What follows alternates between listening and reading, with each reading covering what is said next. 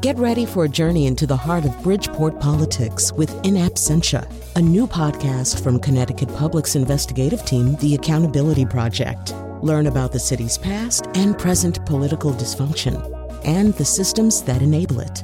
Tune in wherever you get your podcasts. Funding provided by Gregory Melville and Susan Fox and Kathleen Bromage. Support comes from Big Y World Class Market, committed to the community with 80 years of service to New England families. Big Y's commitment includes support of WNPR and the Faith Middleton Food Schmooze. If you like to eat, drink, and be merry, you're in the right place. Faith here with a welcome toast. It was my favorite scientist who said, when it comes to coughs, chocolate is more effective than codeine. Please feel free to consume this show podcast in one bite, two bites, or oops, I ate the whole thing.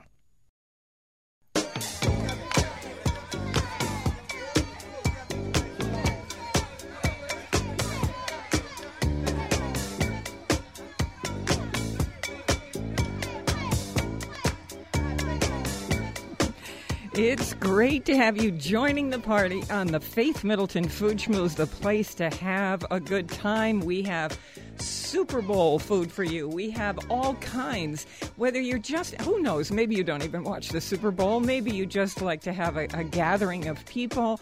Whatever it is, we have wall to wall party food on this show. We're going to also talk with the drunken botanist Amy Stewart about what foods produced all these spirits that we drink today. My treasured food buddies are here senior contributors Chris Prosperi and Mark Raymond and Anthony DeSerio. Everybody's out sick. So, what we've got here today is we have Alex Province who is our senior contributor, Gina Barreca, who's always our senior contributor, one of the best people I know, and is author of Make Mine a Double because we have lots and lots of cocktails for you. Hey, everybody. There. Oh, hey, hey, hey. so we have this Super Bowl. It's just fun. So let me, let me just get this. Alex, do you have it on? Do you watch the Super Bowl? Yes. Okay. Do you, well, I'm saying, do you watch the Super Bowl? No.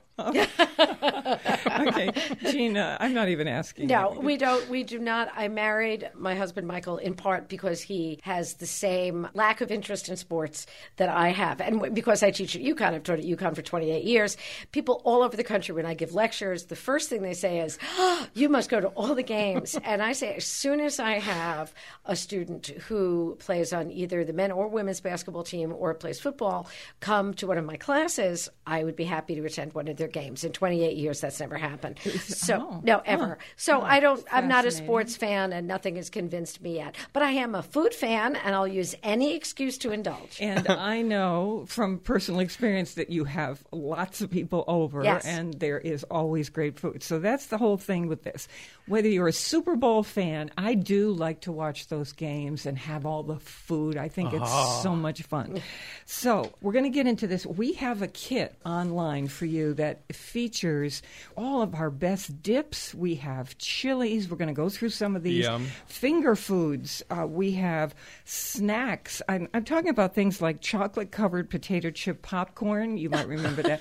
We have crazy. cocktails, including one of my favorites that I feel didn't get enough attention when Anthony DeSerio did this. Cinnamon Toast is the name that we put on this cocktail. It is so delicious. You can't believe it. So I want to call your I attention that. to that.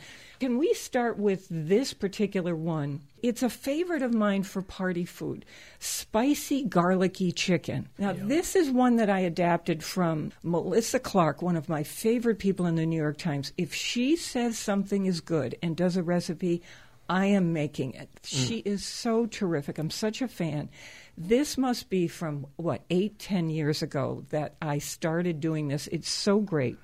This is the Asian spices roasted, ca- salted roasted mm-hmm. cashews, mm-hmm. which is really the best part, and chopped cilantro if you like cilantro, mm-hmm. a little bit of oil, garlic cloves, soy sauce, brown sugar, a couple of jalapeno peppers, and the juice of lime and a little bit of water. Of course, chicken thighs. I like the thighs because they're they're yeah. a darker meat, yep. mm. juicier. They have a little more fat in them, and some lime wedges for decorating at the end This couldn't be easier. Out comes a food processor. You throw in the cashews, the chopped cilantro, the oil, garlic, soy sauce, brown sugar, jalapeno, a little bit of water, buzz that up, and you get this smooth paste.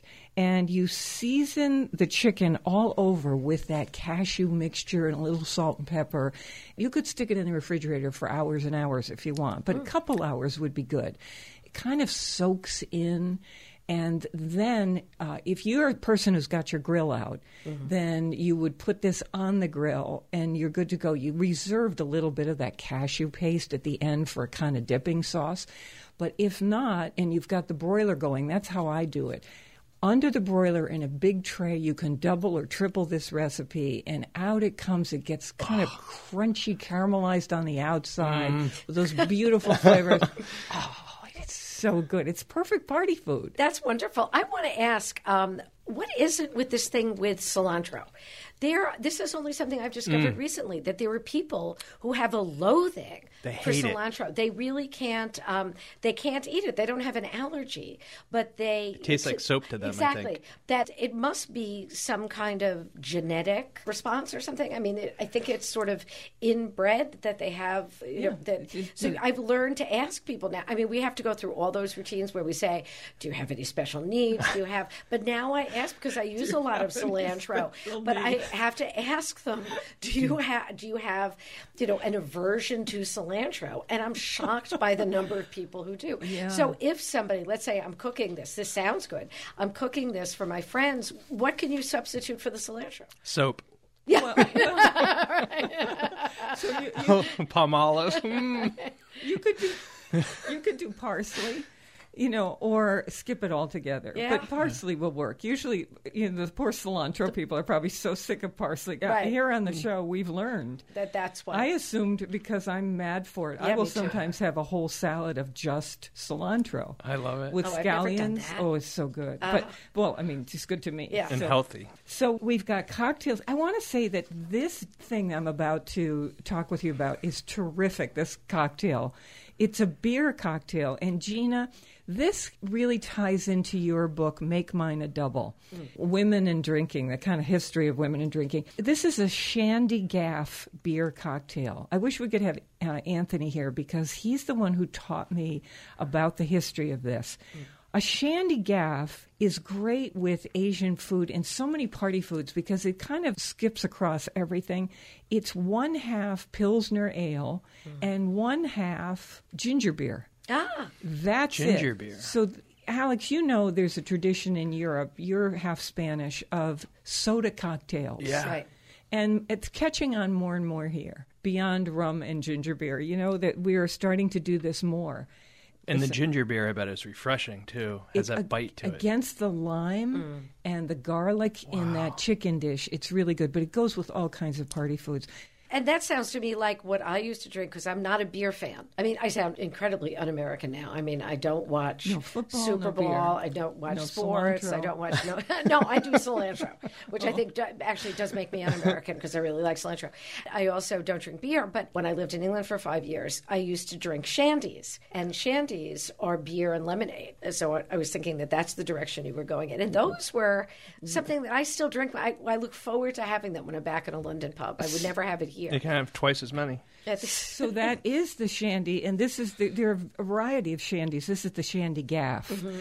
Now, here's the story on the shandy, according to Anthony. He said, "Did you know that bartenders back in the old days, not so long ago, it turns out, uh, first of all, women couldn't sit at the bar. Right. That was number one. But or number two, number one, bartenders refused to give women the same drinks that they, as you know, Gina, that they gave to men. What they would allow women to have was a shandy, Right. and it was either lemonade, half beer, half lemonade, hmm.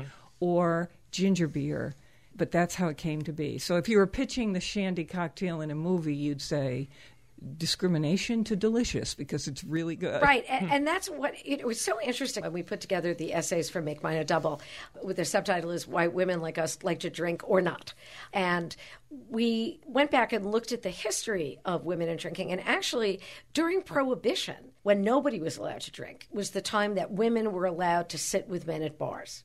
That was when that discrimination went away. Because in, let's say, pubs in England, there was the lounge area that women would be allowed to go in, but not the bar area. Women were actually prohibited from going into the bar area. And in a lot of New York bars, McSorley was the classic mm-hmm. example, women were not permitted at the bar at all. There had to be a legal action taken for women to be admitted into McSorley's, for them to put in a ladies' toilet area. And it was only when everybody wasn't allowed to do it that women were allowed to do it. You had to be snuck in. But then mm. after Prohibition, they went back to no women seated at the bar because in the 70s, believe it or not, I was pictured in a bar. A newspaper came and took a picture because they passed a law in Connecticut that women could finally sit at the bar. In the 70s? In the 70s. My wow. picture was on the front page of the newspaper sitting in a bar. Oh my God. I'm so proud, oh Faith. Oh, thank you. oh, wow. Can you believe it? So here we go. Let's dive into some of this Super Bowl food. And Gene, I know you're a party food animal, so yeah. we'll see. Alex, start us off. I've got El Real's chili con carne. And basically, um, what makes this interesting is he toasts cumin seeds in a large skillet beforehand and then mixes it into everything else. Then he's taking bacon and sauteing it and then rendering out some of the fat, adding um, onions and in the drippings and, and then adding his spices, chili powder, paprika, oregano, black pepper, thyme, salt, garlic into the cooked onions, and then crumbles in the bacon, adds beef broth, some water, and tomatoes, ancho chilies, beef, brings it to a boil, reduces it, and then, you know, lets it simmer for a couple of hours. Yum. We recently had him on the show, Gina, and he is just terrific. He's one of these guys, head of slow food in mm. Understands that if you take a little time making a dish like this, chili is such a big deal, chili and barbecue in Texas, that people will wait in line for hours and hours and hours to get into these joints. And the fresh spices that he uses, he's like, you know, that's the heart of this chili. But there's no beans in this one. Remember? Yeah, that's ah. Texas chili style. Fewer beans, if any, in, in most of their chilies. So all of these party foods that we're talking about on the show are online at foodschmooze.org. So if you're getting ready, thinking about what you're going to make, just go online and you'll see everything right there. Okay, so we also have a very, very popular when we put this online before, and I put this on Facebook. Faith Middleton Food Schmooze, and we had quite an exchange going oh, about yeah. this.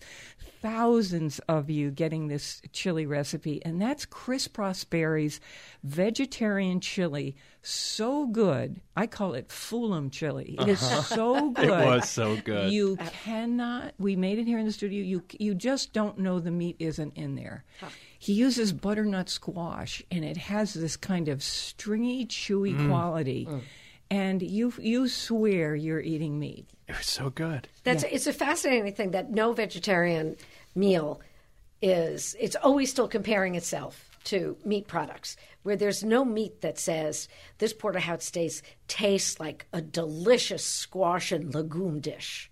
You know, I mean, there's really there's no equivalent. Getting chickpeas, mm. right? I mean that this is you're not sitting there with bacon going. This tastes just like turkey bacon. It's so delicious. I mean, I want to get to the point where the vegetarian dishes are not comparing themselves to meat dishes anymore, mm. because we are still using that as a way to say they're absolutely delicious. You're so smart to call that up because we had somebody on the show talking about the idea that there are things in meat that make us do that. Yeah. There are chemicals in meat and the minerals. hemoglobin, remember? Yes, there's stuff in meat that makes it unlike anything else. And what they're starting to figure out is if you put yeast into dishes that aren't meat, the brain reads it as meat and you think you're having meat. And so one of the products that does that is Marmite, that English oh, salty. Of course that you can get. I'd have the, that with a shandy in the in the British section in the supermarket. If you put a little bit of that into your like meat-like chili, thing or your yeah. bean burger or whatever it is that's vegetarian, it will fool you like you wouldn't believe. That's what they're telling us. But we haven't Mar- tried this yet. Marmite is scary. I could come for the Marmite tasting. Marmite is. Have you ever had Marmite? oh yeah. so okay, concentrated. It's, On it's, toast. It's yeah, exactly. On toast. It's a little scary because it's as if it's from one vast vat of Marmite that they have in Shropshire somewhere that they, you know, that they mine, and it, it really comes out of like the great tar pits. Oh. It's like the great Marmite pit that somebody is, has There's in like- their yard. well, it probably is because There's it's, dinosaurs stuck yeah, inside. yeah, absolutely. it's pure salt. So I I, don't know why they'd make it fresh. you Right. know, I mean, it's but it's it's just it re it like, like remakes sourdough itself. starter Exactly. from it the just keep- because it's yeast. Right. It's just been there forever. It's Those are just a form the of the tigers nature. with the long teeth. the saber-tooth tigers, saber-tooth tigers have been so yeah. It's a little Preserved bit in it. It's also the plot of trying to get the hemoglobin or some um, uh, sort of replica of that. Is was that the plot to True Blood? You know, the HBO thing about the vampires, where they could make them stop drinking actual blood because they're mimicking it in some sort of false product. It's like what we're going to end up doing. It's like, no, dear, have some Marmite. You know, it's- It's very sad. It's one of the sadder things we've had here on the show. Now, as we go on with our party food, our celebration of getting ready for the Super Bowl, I wanted to issue what probably will be the last chance that I get to do this as an invitation to the Food Schmooze signature event. And it is the first time we've certainly had the champagne, heart to heart champagne dinner dance before. We have never done this, and I am over the moon excited about this. A chocolate inspired champagne dinner dance, February 11th. And we've asked all of the top chefs around the region to use chocolate. I mean, cocoa powder, dark chocolate, milk chocolate, cocoa nibs that are a part of the inside of the nut itself from the chocolate bean in innovative ways to make both savory and sweet dishes. So, Anthony DeSerio has created the most amazing welcome cocktail for this event. He'll be behind the bar doing it for you with sparkling wine. It tastes it's just astonishing. We had it here on the show. So, chocolate, we talked about this in our chocolate special recently, has a way as a flavoring agent of making dishes so startlingly good. And people don't know this. Gives And it so that base note. You know, gives it depth and richness. Mm-hmm. We did a cocoa vin. We called it a Oh. choco vin. Be- and you add cocoa good. powder at the end. You don't know what is in there that is making it so rich, so unctuous. good. I've been working with the team, and we design the menus and the matching wines with the chefs. You are not going to believe the dishes, including, I just want to say this, we had Mr. Chocolate, the famous Jacques Torres, on the show. Oh. He designed a dish on that show, and we have chef making it. it's really quite something. So here is the address if you would like to come. Wines from Frederick Wildman and Sons. The Heart to Heart Dinner Dance is February 11th at River House at Goodspeed Station in Haddam, Connecticut. Contributing chefs and restaurants include Manuel Romero of Olea, Plan B Restaurant Group, Jason Sobocinski of Caseus, Matthew Buffard of Chamard Winery and Bistro, David Caudill of Salute, uh, Prasad of Oaxaca and Thali. On and on the lists go. Thank you to our sponsors, UConn Health's Pat and Jim Calhoun Cardiology Center, because we all know chocolate is healthy, uh, and support, of course, from River House at Goodspeed, Power Station Events, and Frederick Wildman and Sons Wine Portfolio. I hope you will join us. We will be there to meet you. Uh, music from Alex Nakamovsky and his singers. We're all excited. To reserve tickets, you can go online to WNPR heart to heart dot org. WNPR heart always a sellout. I think we have a few tickets left, but I would jump in there if I were you. We are going to take a short break here on the show. Then we have all kinds of party food, including the best buffalo chicken dip I have ever had. And don't forget the drunken botanist, Amy Stewart, and so much more. More mouthwatering conversation and fun ahead on the Faith Middleton Food Schmooze. I hope you will make a charitable contribution to feed the hungry. We're online now at foodschmooze.org. We'll be right back.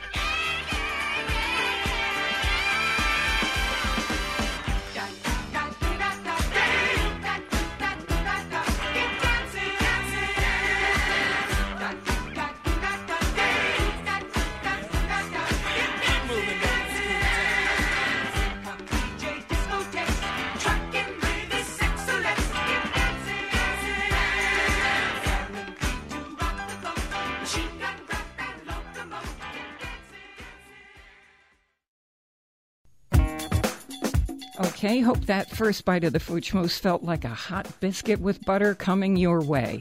Feel free to tell your food loving friends worldwide they can enjoy the show and our online site at foodschmooze.org. Here's your second bite.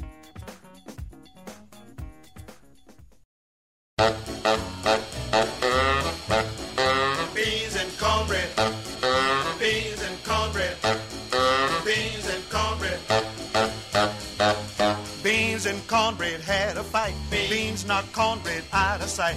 Cornbread said, now that's all right. Meet me on the corner tomorrow night. I'll be ready.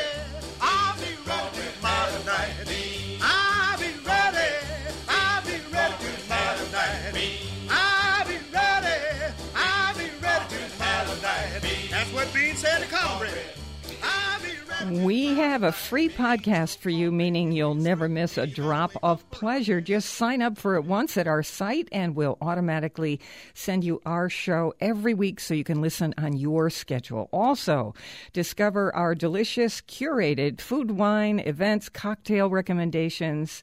We love talking with you, so we hope you'll stop by the site often and say hi to us. We're always online at foodschmooze.org.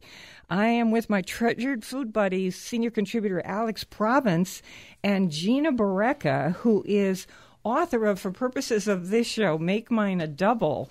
Though in about, um, I would say, a month and a half, we are looking forward to the publication of her new book, If You Lean In, Will Men Just Look Down Your Blouse? Um, the- okay, so we're getting you ready for the Super Bowl. We have the entire kit up there if you're looking for finger foods, chilies, entrees, snacks, trays of things to put in and pull out of the oven, cocktails, beer cocktails. It's all up there right now at foodschmooze.org.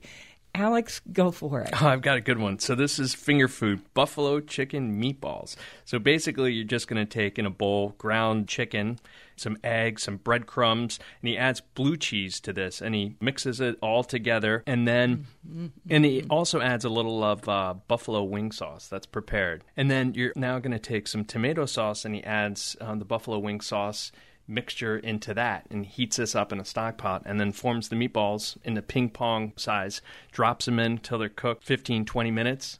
Yum. Yeah, no, they really are good. That sounds absolutely wonderful. All of these foods that we're mentioning for the occasion, for the ritual of Super Bowl Sunday, are all foods that you would not, let's say, cook for a women's book club. This is a very gender specific food. We're talking spicy. We're talking things that, I'm sorry, not to. Non-nutritious? well, not, no, they sound delicious, certainly, but they're things you could mostly eat with your hands. I mean, they're things that you could put your face close to the plate and just pick it up like, you know, between Like your, a wolf? Like between your teeth. Or in a trough. You know, that you basically need a tarp while you're eating it. You're not wearing a fine, you know, merino So, wool. what, what do we um, think that's about? I think that this is part of the ritual of this sort of male bonding exercise. So the women are part of it, certainly um, with the football thing, but that it, it really has to be, it's somehow visceral. Like this is stuff out of the cave. It's not the finger foods, it's not like the little tea sandwiches. Not well rounded. These are not well rounded. Um, the fact that we're always emphasizing what kind of liquor it goes with. So, what fascinates me about this is when Emeril came along, Emeril did this in a really big way in my lifetime, he kind of invited guys to be part of the cooking experience beyond grills. Yeah. Mm. Certainly, guys were able to say, I am the master of the grill in this house and feel. It Made him feel you know, okay to cook. Bam, when he was talking about heat. And Yeah. many men have sort of not weaker taste buds, but they're not as strong as the taste buds of women Mm-hmm. classically. Um, I mean, there are tests to prove this, and so they're much more interested in anything that's really strong flavors and heat and spice. It really appeals to them. Yeah, I mean, so there's that's- no vichyssoise on this menu. I'm noticing, right? There's nothing that You you, haven't know. come to my party. yeah, exactly. there's there's nothing where you serve it in the tiny cup and everyone gets their Careful own with the china. individual tiny cup and a very small spoon. Now, I'm not the vichyssoise kind of cook, but I will serve lasagna. I consider myself a great Uh-huh. cook for large numbers of people because I come from an Italian family. So when I cook, I cook for the immediate family of 117.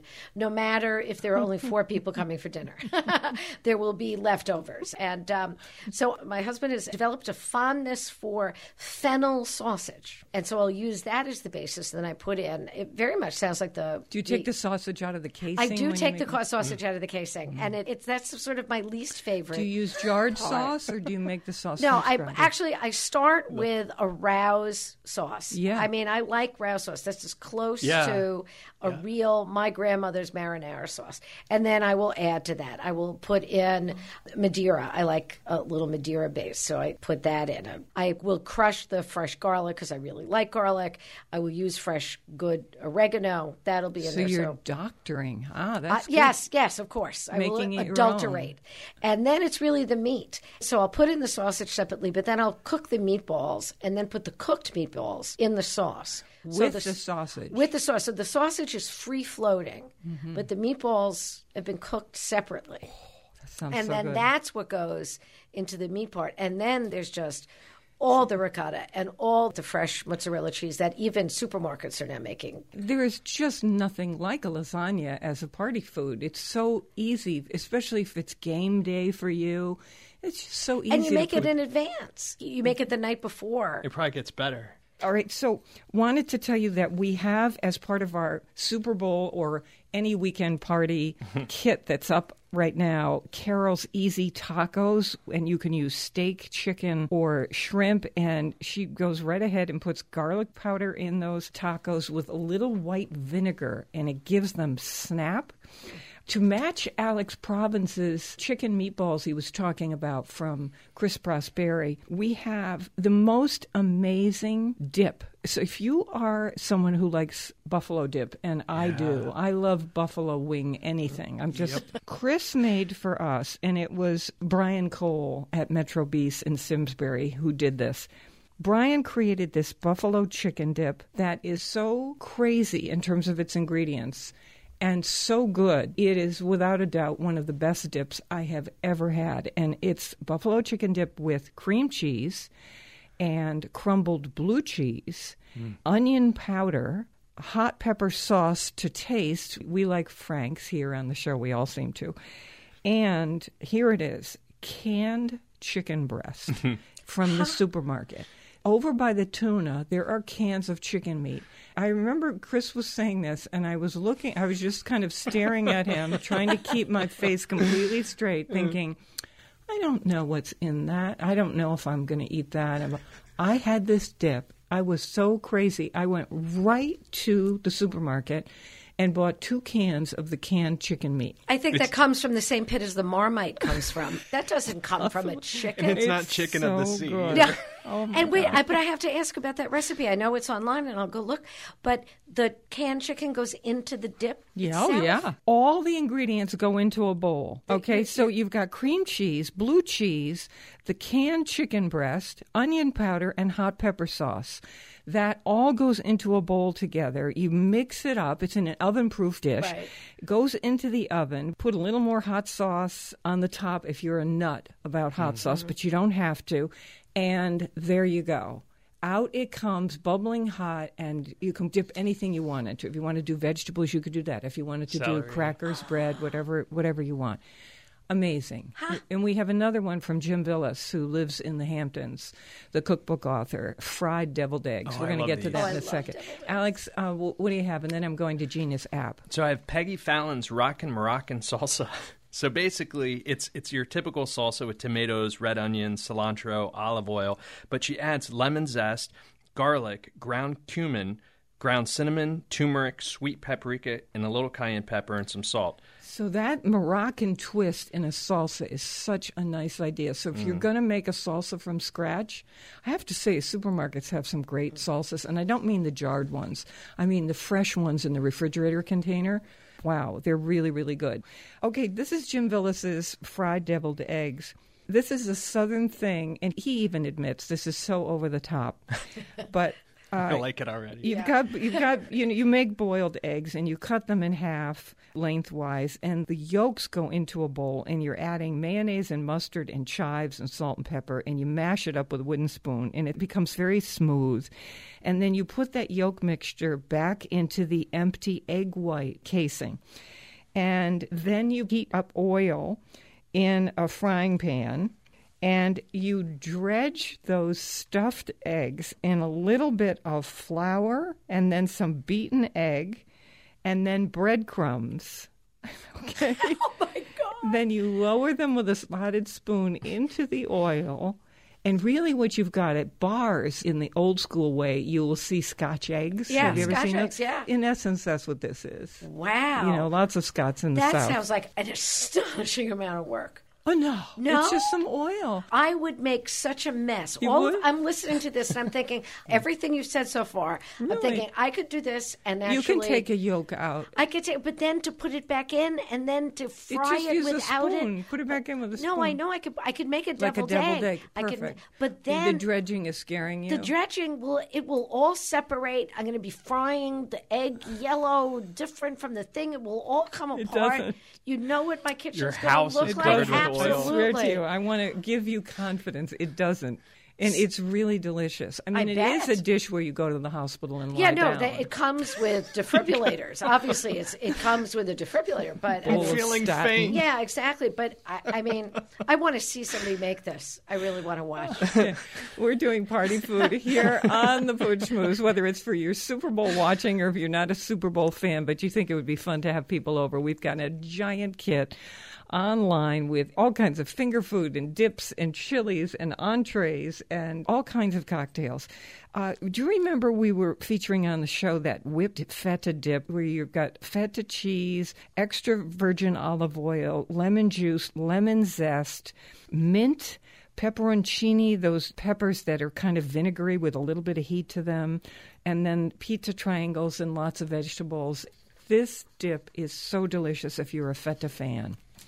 Alex, This then- is an easy one. Salsa fresca. Basically, you're taking tomatoes, white onion, cilantro, some jalapeno peppers, fresh lime juice, salt. You put it all together in a bowl. You let it sit for 30 minutes for the flavors to marry, and then it goes covered into the refrigerator for eight hours. Yeah. Really, really simple. And my crazy easy one is to take a, a can of chickpeas, can or two, rinse them because they sit in that weirdo juice, and um, It's true. throw them into the blender, and then I put in a jar of whatever sauce makes me wild at the time. Most often, you'll find jars of Trader Joe's Indian masala simmering sauce, they call it. It's delicious.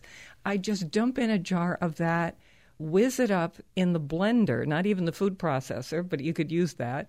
And there I've got the most delicious hummus in two seconds and uh, costs almost nothing. So, Gina, what's I- your, your really super fast I, this appetizer? is the easiest thing in the world, and everybody feels fancy. You can get fairly inexpensive jars of caviar. It's not real caviar; it's whatever fish roe that the Marmite has laid. You know, it's in your. But you know, for nine bucks, you can get a little jar of caviar. It looks like caviar, and I will chop up a nice pita bread and make it into High the little quality. triangle. Like High well quality, behaved. exactly. A very kind pita bread, nothing wild, nothing feral. And then I get lox. I cut up the lox. I put the lox out on the pita bread. If you fancy, get some mascarpone cheese. Otherwise, you get creme mm. fraiche or cream cheese. Fresh dill. You put the caviar on top of the salmon, on top of the pita bread. You put a little dill on top.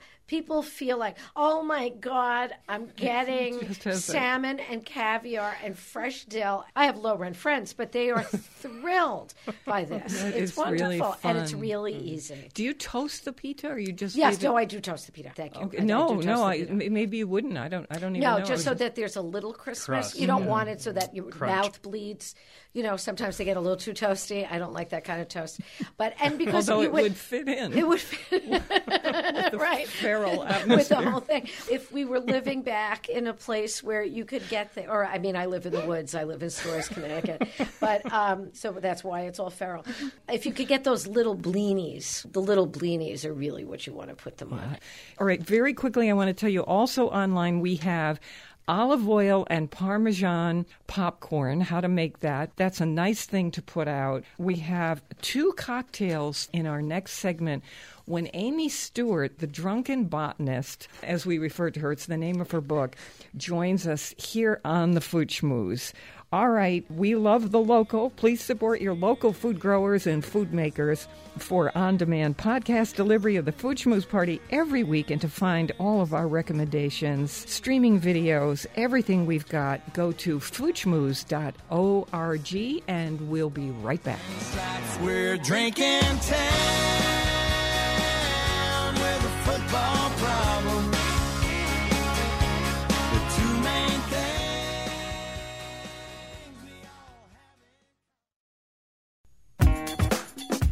We have one more mouthwatering bite of the Food coming up. Here's something great to know about. Sign up for the app called NPR One. Just download it from the iPhone App Store or your Android device. And once you do, you can set WNPR as your local station. Couldn't be easier.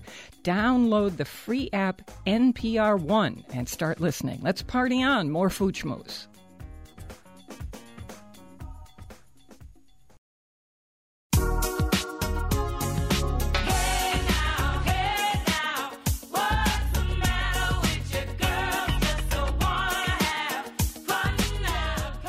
This is the Food Party, offering the richness of life, coming to you in Connecticut, Rhode Island, Massachusetts, and New York, including Westchester County, the east end of Long Island, and of course the Hamptons.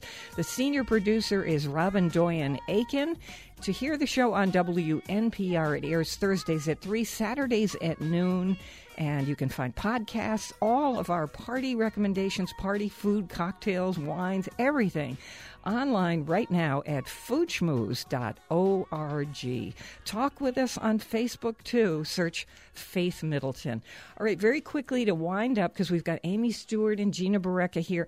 Alex, your cocktail you've done for the Super Bowl, a key lime cocktail. I love it. Tell me quickly All what's right, in that. real easy. So take some sweetened condensed milk, some regular milk, throw it in a shaker with ice, a couple tablespoons of lime juice, some vodka, shake, shake, shake till it's frothy. Serve it in a tall Collins glass with some ice cubes and, and grind it's some not lime overly zest. sweet, is it? No, just one tablespoon of condensed milk.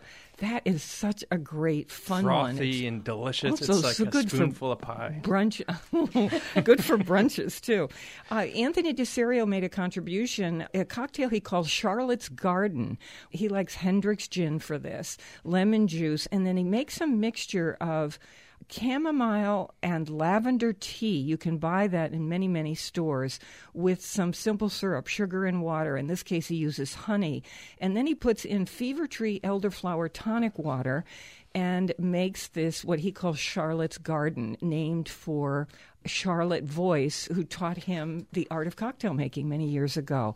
We also are featuring for the Super Bowl cinnamon toast, Anthony's cocktail tequila or aged rum, a little apple cider, lime juice, ginger beer, simple syrup, which is sugar and water with a touch of maple syrup, and then you mix cinnamon and sugar the way you do for cinnamon toast, and you rub the edge of your glass in mm. that, and then put the cocktail in there and sip it through the cinnamon sugar mixture on the edge of the glass. Yum. It is so delicious.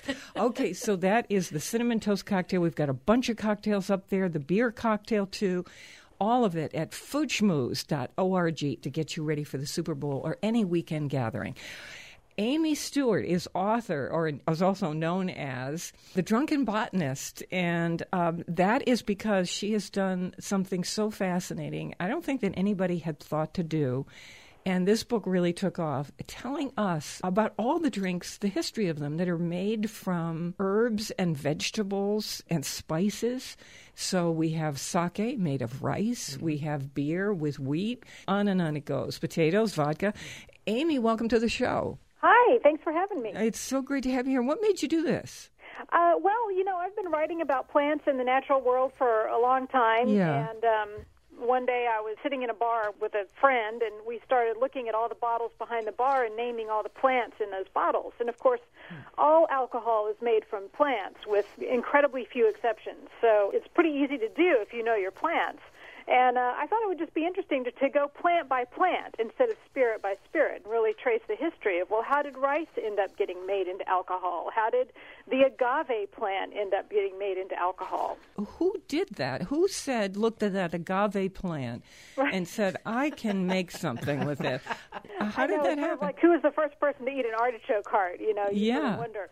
Um, you know, I think what happened with the agave in particular. Now, this is a plant that some people know as the century plant. So this very spiky plant that grows in the desert. It's actually related to asparagus and related to a few other very unlikely plants like lilies that you wouldn't really imagine. But you know, you have to imagine people living in this environment where they don't have really abundant sources of fruit or sugar. The desert, it can be pretty meager sometimes. And so they figure out that these century plants are actually hoarding tremendous amounts of water and even sugars in some kind of weird forms. So I imagine that it was desperation more than anything else. But they figured out they Yeah. could hollow out this plant and find something inside hmm. there that they could ferment. And then it becomes an art. You know, one person does it a little bit better or a little differently from someone else, and they say, oh, even probably during cave times, you should try Goron's Right, tequila sure. over there. You know, Well, yeah, and and in the case of agave, the first drink they made was something called pulque. If you've ever been to Mexico, you may have had pulque. You can only drink it fresh. It's not something that can really be put in a can and sold. And then, of course, eventually they made tequila, which is what the plant's known for today. Yeah. So then all the machinery comes in, and so things start being distilled. And I wonder if that distillation process does it in any way ruin the wonder of the plant mixtures, the polyphenols, the the antioxidant qualities of these plants. Do you know if it does? What distillation does. Let's take an example like brandy, because everyone's more or less familiar with how wine is made. So if you imagine wine and then you distill it, which basically means that you boil it, every molecule has its own boiling point, right? So the ethyl alcohol boils and lifts up in the form of steam when it hits its boiling point, and other things lift up in the steam when they hit their boiling point. And if you're making brandy, you try to capture the molecules you want, the ones that taste good, the ones that aren't too toxic, and, uh, and you make something to drink. So, yes, things are lost in the distillation process, but usually on purpose because the distiller is being very selective about what they want and what they don't want. They're going for taste more than anything else. Mm-hmm. Yeah, right, exactly. They're going for flavor, and they might be thinking about mm-hmm. texture even a little bit, sort of the mouth feel. If you imagine how rum feels in your mouth versus how other spirits do, mm. but mostly it's flavor, and they're trying to capture the essence of that plant or what they can through the distillation process. Amy Stewart, author of The Drunken Botanist. What a fascinating mm-hmm. subject for a book. And now I'd love it if the two of you would talk to each other a little bit because we have Gina Barreca here as a professor at the University of Connecticut. And Gina did a book called Make Mine a Double. Gina. I was looking at what alcohol and drinking had to do in the lives, particularly of women, and why it differs from how it does with men, and why women get together, and that we feel like we're doing something vaguely illicit, and why it was always something that was, even Virginia Woolf talked about the idea that men's colleges at Oxford and Cambridge always had great storehouses of fine wines and brandies, and how this was part of the male experience of coming together and something that they could all do, the professors and the students, but the women's colleges had no such thing. That the women's colleges, even when they were founded at these august institutions, were sitting around and drinking water. The women could never have the same coming together experience after mm-hmm. dinner that the men did. My introductory essay was about the history of women and drinking. It was always considered something dangerous for women because it meant that they were having fun.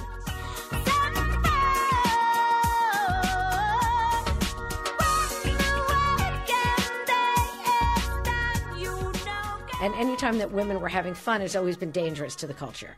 you know, like if one woman had fun, like Eve was taking the apple, you know, she that me- was a big start to women having fun. Let me push idea. back on that for just a second. Was there any sense in that paternalistic way that men saw themselves as our job is when they, they weren't ravaging the women, but w- when they were you know, saying our job is to protect these women. If they become loose Yeah. from alcohol, disinhibited, Mm-hmm. and I'm not there to protect her, what might happen to her? Of course. So was it? So to what degree was it that well-meaning versus what you're saying, which is we don't want them to have too much freedom? I think that the paternalism and, and chivalry uh, is based on the same idea. You have swapped out your idea of being responsible and having agency as an actual person for the idea that somebody's going to throw their cloak down over a puddle so you don't get your little shoes wet. Not that I'm bitter, because I wouldn't be. Every woman who raises a glass is actually raising a little bit of hell and breaking a little bit of the glass ceiling, which happens to be, in our case, what Amy and I are talking about, I guess, made of ice cubes. One thing that I find interesting thinking about alcohol's earliest origins is women were really involved with the invention of alcohol to begin with. Women were really responsible for processing food and dealing with food however it was gathered. So I think we can claim ownership over probably the invention of beer. Good. the invention of wine. that was us. We did that. We did that. Did women really do that? Well, you know, I mean, obviously we weren't there. We can't know for sure. But these are the kinds of questions that anthropologists and archaeologists are very interested in right now. How and when was alcohol invented and why? We used to think it was a happy accident. You know, someone left a bucket of grain soaking in water and woke up the next morning and there was beer. But probably it was more deliberate than that. And uh, we certainly know that women were the ones hanging around the house, getting that stuff done. It's very plausible. And even today, you know, you look at traditional African cultures, you look in the Pacific Islands, you see women primarily making alcohol. So, Amy, in terms of, say, rum, that to me doesn't seem so strange that someone figured out that sugarcane could be turned into this spirit called rum. That works in my head more than someone staring at a, a spiky agave plant and thinking, Right. Well, you know, in every case, what we were looking for was sugar, um, looking at the history of agriculture.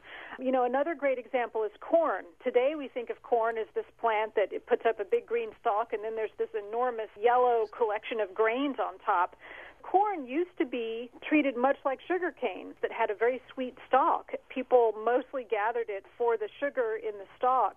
And even the earliest uses of corn in alcohol were corn stalk wine. You would crush the corn stalk and get a hmm. sugary juice out of the stalk and ferment that to have some kind of alcohol. I'd try it. "Well, that's fascinating." That I had no idea. You know, when Europeans first came to what we call the New World, they'd never seen corn before. And the corn that they saw doesn't look like the corn we eat today. And we were just kind of figuring out what to do with corn at that time. But native people knew that they could crush the stalk and get a liquid out of it, or that they could even chew the fibers in the stalk to get some sweetness. And that definitely turns up in archaeological excavations. So the cacao bean, of course, gives us chocolate. And we hear these stories that chocolate was so beloved that it was even served, I think it might have been in Spain, at Mass. I don't know if that is true, but that is the story that goes around. What interests me is whether somebody figured out that chocolate could somehow be involved with alcohol. Well, you know, those beans are, and when we say bean, you have to imagine this very large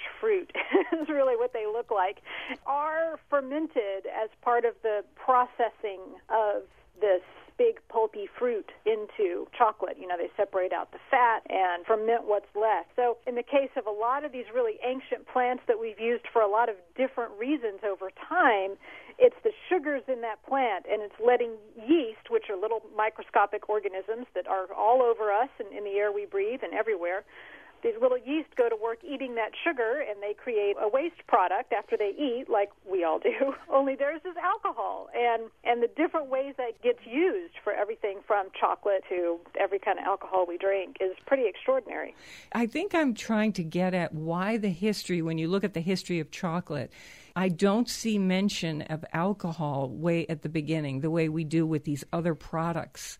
Well, it's more of a flavoring, like another spice.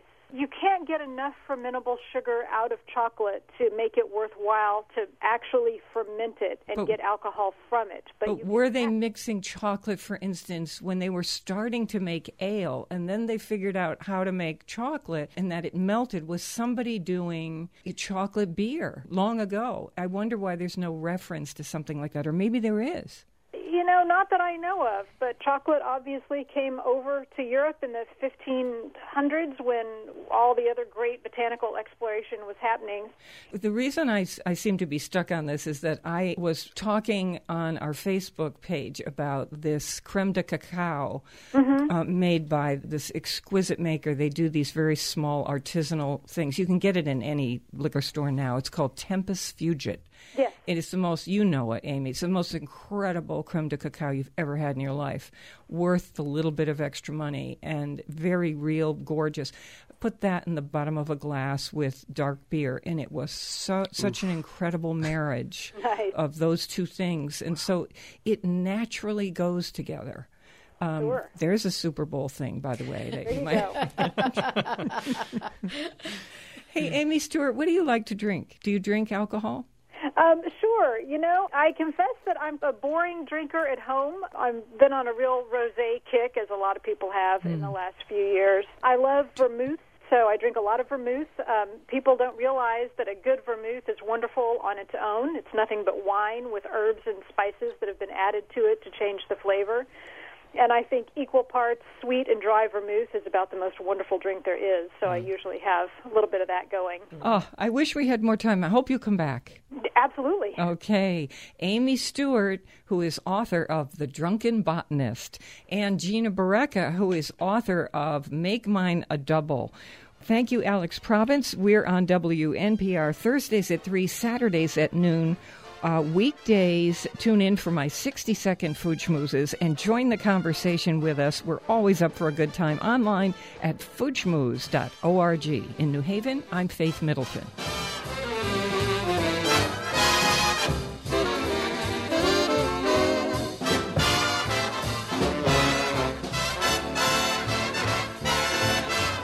Everybody eats when they come to my